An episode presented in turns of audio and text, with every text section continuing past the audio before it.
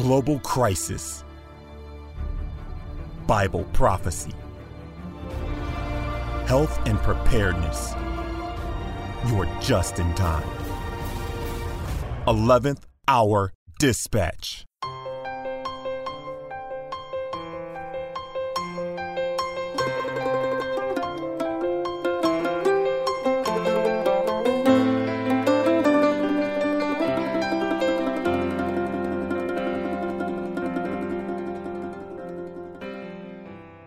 Father in heaven, as we open your word once again, we do ask that you would send your spirit. We ask for understanding, for truth. We know that you sanctify us through your truth, for your word is truth. And we ask for that during this session as we explore what Revelation has to say to us about the last days. In Jesus' name, amen.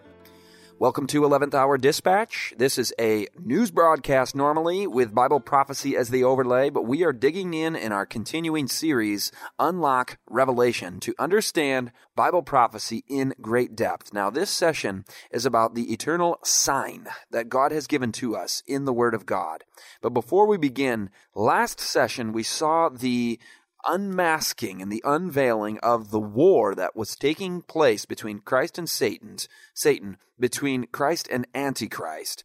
And the controversy is over the law of God, over the worship that Satan wanted to receive in heaven, which he figures if he can get people obeying him, casting out God's law, then he's got people recognizing him as the authority instead of God. So the book of Revelation refers to the saints as those who keep the commandments of God, keep the commandments of God, who keep the commandments of God three times, and three references in Second Thessalonians 2 to the Antichrist as the lawless one, the lawless one, and refers to him one more time, referring to the lawless one. So, lawlessness or commandments is the question that we have before us today. Now, Satan doesn't need to take down all 10 of the Ten Commandments. His aim is at one commandment in particular because it says in James 2, verse 10, For whosoever shall keep the whole law and yet offend in one point, he is guilty of all. So all, all he needs to do, the enemy, speaking of Satan, all he needs to do is get us to neglect one of God's commandments, and we are guilty as lawbreakers thereof. Well, the year was 1831. A young naturalist intending on a life as a clergyman joined a survey voyage to South America. On that journey, he observed animals on the Galapagos Island and came to some conclusions about the origins of human beings. Of course, this is Charles Darwin, and he came up with this idea that we evolved from lower life forms. Now, God is very interested in validating and proving and us remembering that He is the Creator and that He created this earth in six days. You read about it in Genesis 1. He spoke things into existence. A powerful, powerful truth testified about in Psalm 33. It says, By the word of the Lord were the heavens made, and all the host of them by the breath of His mouth. For He spake, and it was done. He commanded, and it stood fast. So when I think about our beautiful creation, I, I have to do what the angel says in Revelation 14, verse 6. He says, Worship him that made heaven and earth and the sea.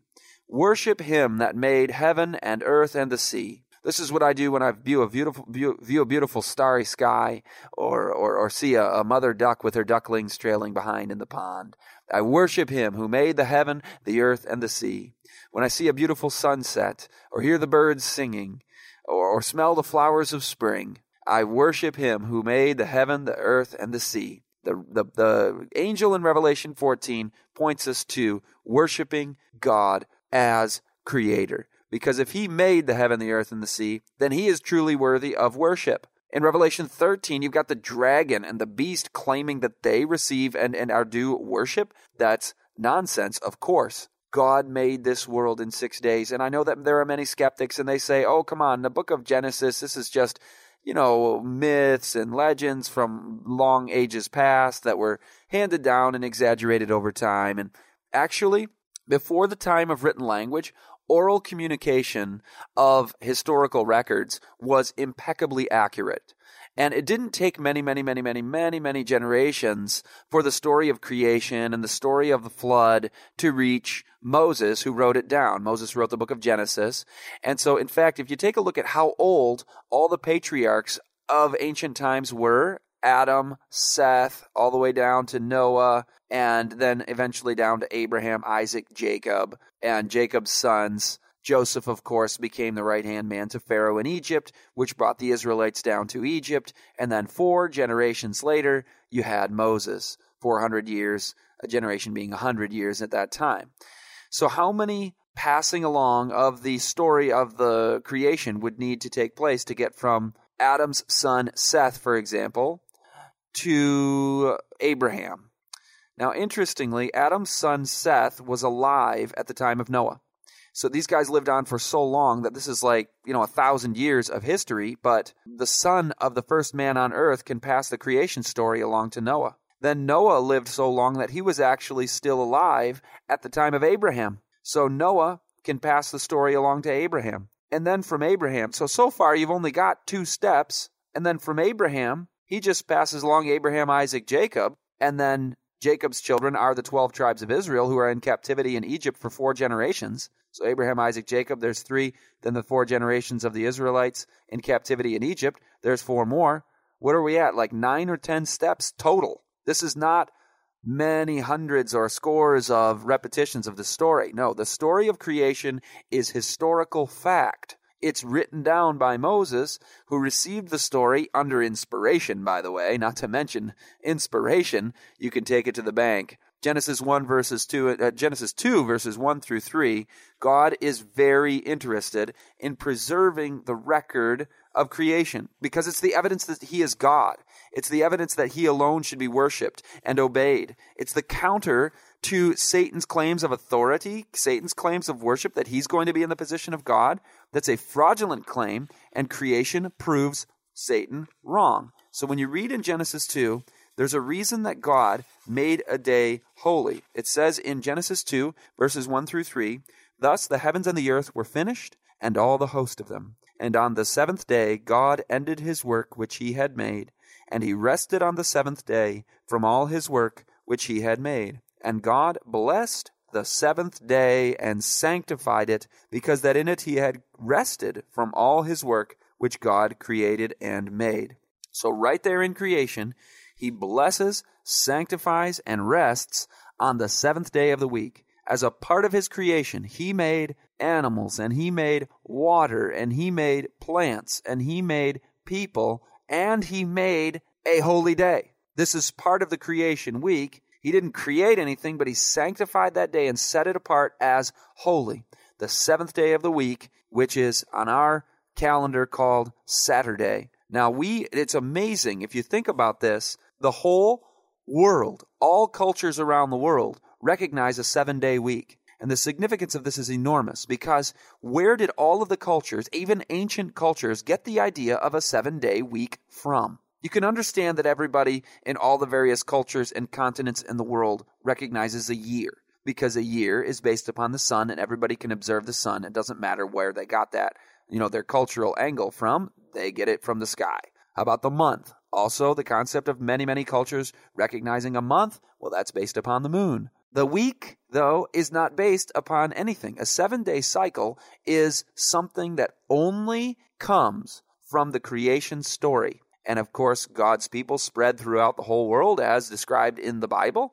And so we have a seven day week because of the validity of creation. And the seventh day of that week proclaimed holy, so that still to this day, you've got uh, cultures all around the world recognizing the seven day week. Now, many people will say, but the seventh day Sabbath, isn't that a Jewish thing? Well, when God gives the commandments to the Israelites in Exodus 20, he doesn't say this is a commandment for you because you're Jewish. No, he says, remember the Sabbath day to keep it holy. Six days shalt thou labor and do all thy work, but the seventh day is the Sabbath of the Lord thy God. And it says, don't do any work, neither you nor your manservant or maidservant or anybody. For, because in six days the Lord made the heaven and the earth and the sea. By the way, that sounds familiar. Isn't that what John said in Revelation 14? Worship him and him who made the heaven and the earth and the sea. It's a direct quote that John brings from the angel in Revelation 14, a direct quote from the Sabbath commandment in the Ten Commandments. In fact, that's the longest quote of the Old Testament in the entire book of Revelation. So when he says, worship him who made the heaven, the earth, and the sea, he is pointing people back to creation and to the Sabbath commandment which is not just for Jews, it God is the creator of all. So when he writes this down in the 10 commandments, it's meant for everybody who was created. It says, "Remember the Sabbath day, for God created this world in 6 days, and he blessed and sanctified it." Of course, Adam and Eve were not Jewish. There was not a Hebrew person on the face of the earth for 2000 years after Adam and Eve. So Abraham being the father of the Hebrew people, and then Moses and the Israelites coming out of Egypt. That was way later than the instituting of the Sabbath in Eden. So Jesus was very clear on this. He said, The Sabbath was made for man in Mark 2, verse 27. The Sabbath was made for man. So if you are part of that, if you are in the human race, if you are a child of Adam and Eve, if you are part of mankind, the Sabbath was made for you. Mark 2:27 Jesus said the Sabbath was made for man. He did not say the Sabbath was made for the Jews. No, people refer to the seventh day of the week, the seventh day of the week as the quote Jewish Sabbath, but this is a fallacy. This is a misnomer. It is not the Jewish Sabbath. It is the biblical Sabbath given to Adam and Eve and all of us. The Sabbath was made for man. What a wonderful gift. What a beautiful thing that is. And when God wrote it in stone on the 10 commandments, this was not the first time the Sabbath had existed, because it existed in Eden. It existed in Exodus 16 when the Israelites were receiving manna from heaven. They were told not to gather on the Sabbath, but to gather extra on Friday. That whole story uh, precedes the giving of the Ten Commandments in Exodus 20. The manna story is Exodus 16. Abraham himself was known as a man who was a commandment keeper. He kept the commandments and statutes of the Lord. But God wrote all of the 10 in stone to set them apart as extra special, extra emphasis, writing it with his own finger in stone, permanency, emphasis, whereas the other laws for Israel, the ceremonial laws, which actually were for the Jews, you've got this the, the, the calendar of feast days and Feast of Tabernacles and Feast of the Passover and the sacrificial system and all of the ceremonial laws did have a time period that they were to exist. They were written by Moses handwritten in a scroll and placed beside the Ark of the Covenant. So we, we covered that on the previous session that when, when Paul in, Col- in Colossians 2 says that these laws were a shadow pointing forward to the reality, well, that's what those were. They were nailed to the cross. I mean, you don't nail the stone tablets to the cross. Of course not. That would be a horrific thought of just annihilating and doing away with the Ten Commandments.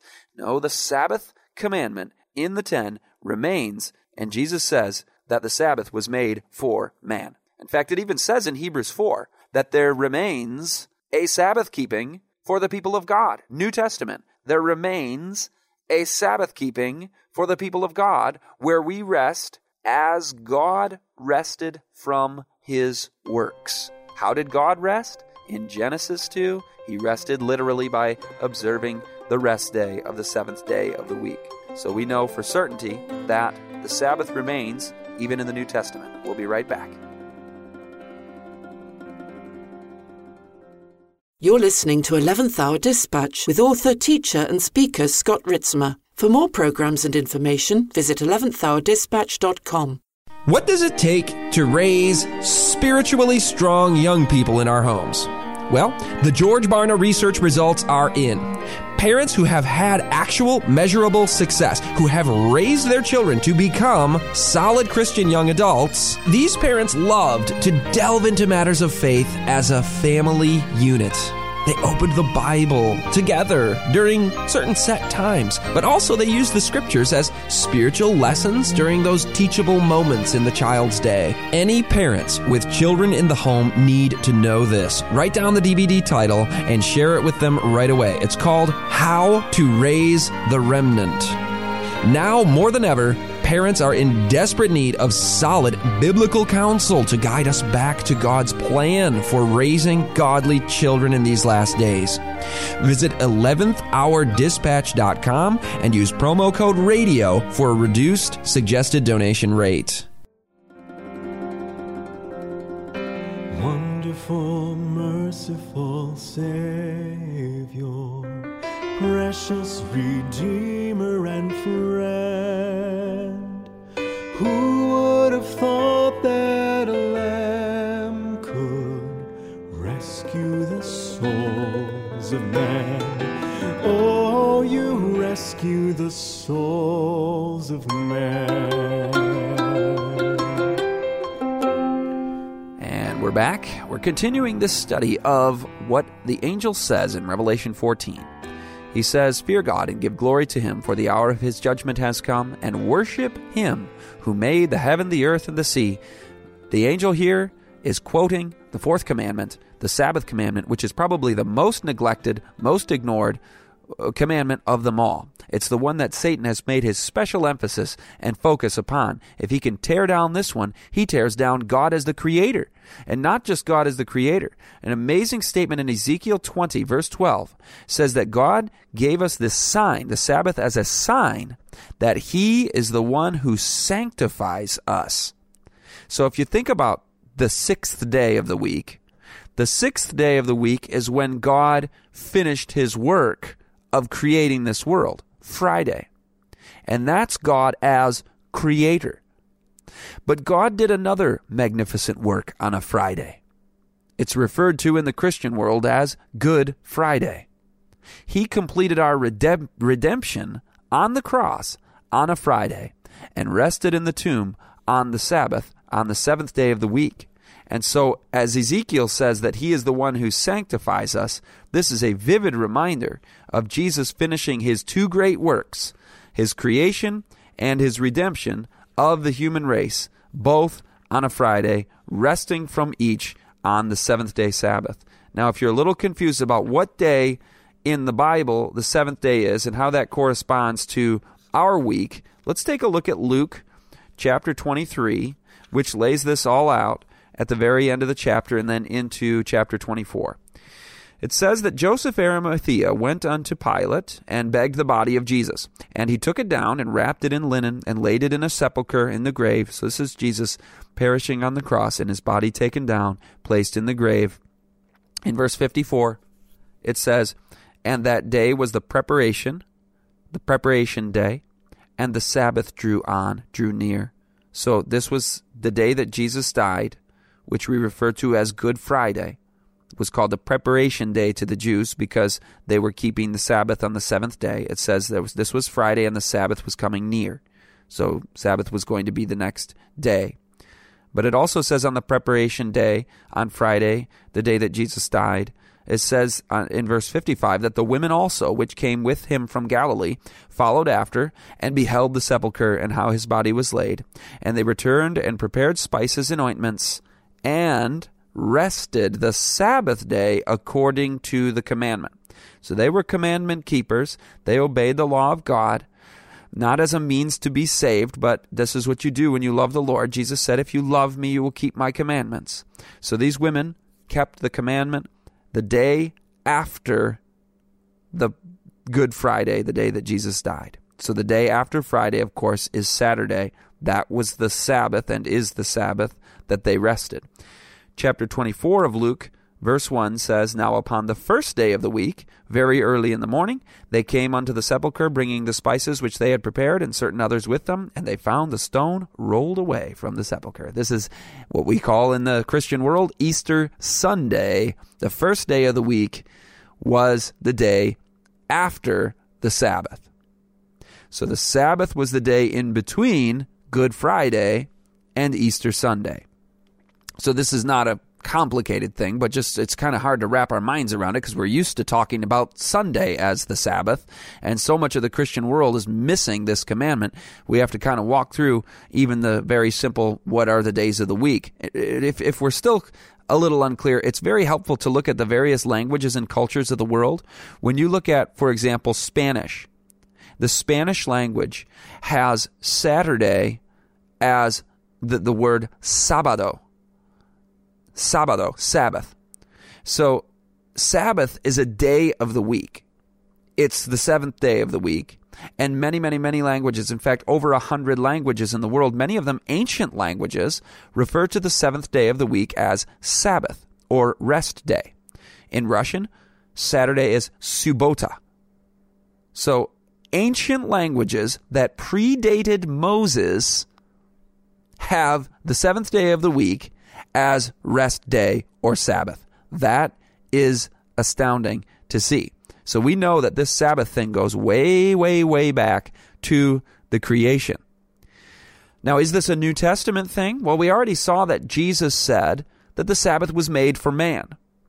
So Jesus is affirming the Sabbath. Now he also said that the man is not made for the Sabbath. He was he was a Sabbath reformer. He was confronting the Pharisees with their legalism, with their absolute just this burdens that they were putting on people. That you can't do anything on the Sabbath. Jesus wanted to heal people, and they would condemn him for for pronouncing a healing upon somebody on the Sabbath. And he said, No, this is what we ought to do. We should make a man well. And he made him well. So he said, I'm here to change your view of the Sabbath. But he never changed the day.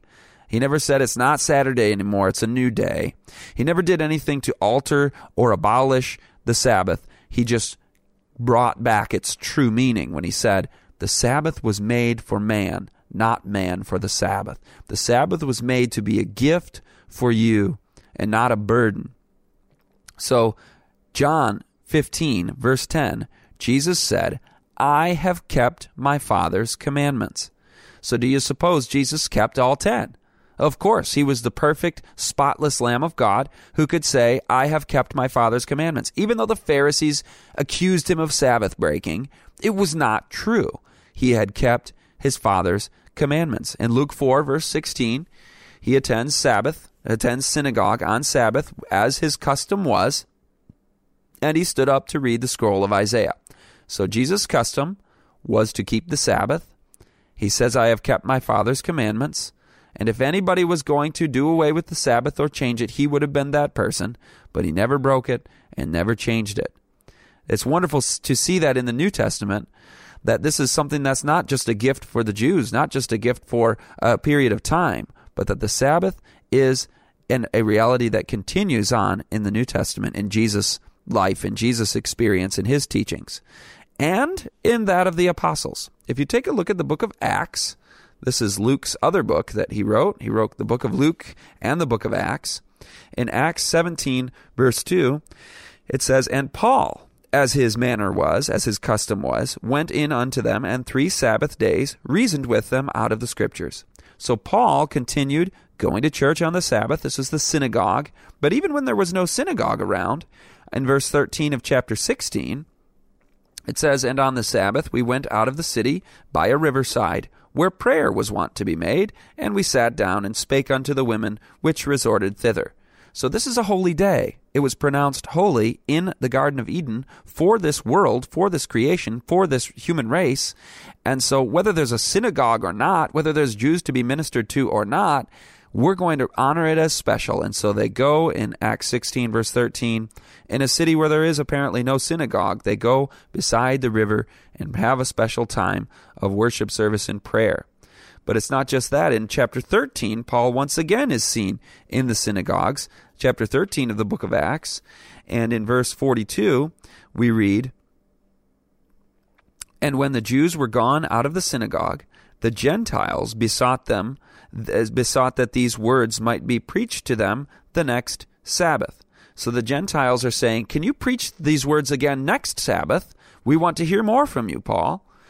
Now, this would have been the perfect time for Paul to say, Well, the Jewish Sabbath is a thing of the past, and we now have the Christian Sabbath. Why don't you just come back tomorrow on Sunday and we'll start the new tradition there and you don't have to wait a week? Well, there was no new tradition. There was no anything except Sabbath keeping at this time in history.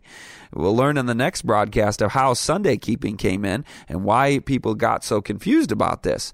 But it says in verse 44 that the next Sabbath day came almost the whole city together to hear the words of God. So this is clear enough. The Sabbath continued in the book of Acts, which is a wonderful blessing and a, and a gift from our Creator when He made the Sabbath for man, for all of us. because I need that. I mean, sometimes I get so busy, I get so focused on work and my tasks and whatever it is that's on my agenda. And God says, not only do I give you the gift, but I'm going to require it. I'm going to command it that you just stop your work, rest, enjoy a day of putting your mind on heavenly things, of worshiping Him who made the heaven, the earth, and the sea. Think of nature. Go to church. Sing, study, fellowship, serve others. Do good things on this Sabbath day that will be a break from your normal routine. Now, Jesus in Matthew 24 understood that the Sabbath would still be the Sabbath after his death. In Matthew 24, he's looking forward 40 years. And he's talking about the fall of Jerusalem. He's talking about the time when Jerusalem would be sacked by the Romans and the Romans would be viciously attacking the city and the Jews in, in Jerusalem would be undergoing this horrific experience. Well, Jesus is saying that the Christians ought to flee. As soon as you see the Romans coming, you want to flee the city.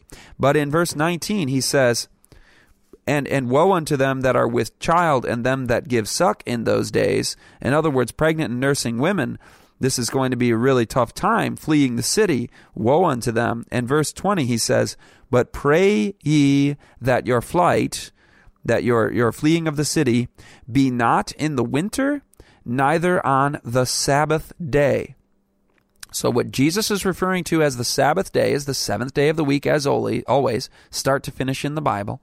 And he says, 40 years from now, in 70 AD, well into the Christian era, after the gospel's going to the Gentiles, and I'm long gone up in heaven, he says, 40 years from now, still, it's going to be the Sabbath day, the seventh day of the week. Then in Isaiah, we see it goes even further than the Christian era. Isaiah 66, verses 22 to 23 it gives us the wonderful promise and hope of what's to come in the new earth. It says, For as the new heavens and the new earth which I shall make shall remain before me, saith the Lord, so shall your seed and your name remain. And it shall come to pass that from one new moon to another, another is one month to another, and from one Sabbath to another, shall all flesh come worship before me, saith the Lord. So in the new earth, not only will we still have a week and a month, but we will have what is called the Sabbath in the new earth forever. What a wonderful promise, gift, commandment, whatever you want to call it, but it testifies to the fact that God is the creator and the redeemer. And we're not going to let Satan disrupt that. We're not going to let him tear down the authority of God. When he says, I proclaim a day holy, it's holy, no questions asked. John in Revelation says that the saints are those who keep the commandments and have the faith of Jesus. So we don't keep the commandments in an effort to be saved. We only have faith in Jesus for our salvation. But then Jesus said, If you love me, keep my commandments. And of course, grandma who loved the Lord and never learned this truth. Uh, in the times of this ignorance, God winked at, but now commandeth all men everywhere to repent. So don't worry about those people who are following the Lord according to the light that they had, but follow the light He's revealing to us now. Repent and be saved, and we'll meet all those who went before us up in heaven as well. We'll see you next time. To financially support this broadcast, Visit 11thhourdispatch.com. Here's Scott Ritsema with another final minute message. The Bible says that the wages of sin is death. So when Adam and Eve sinned, death came into the picture. It kills. Jesus Christ took the penalty upon himself so that the rest of the verse goes like this The wages of sin is death, but the gift of God is eternal life through Jesus Christ our Lord. Let that sink in a second. When the Lamb of God, who taketh away the sin of the world, was nailed to that cross, the penalty of death was given to him, the gift of life was given to you. We were the ones that deserved that death. He didn't deserve any of that. He was the spotless Son of God. These are the themes that our little minds will comprehend and dwell upon for the ceaseless ages of eternity brought to you by beltoftruthministries.org.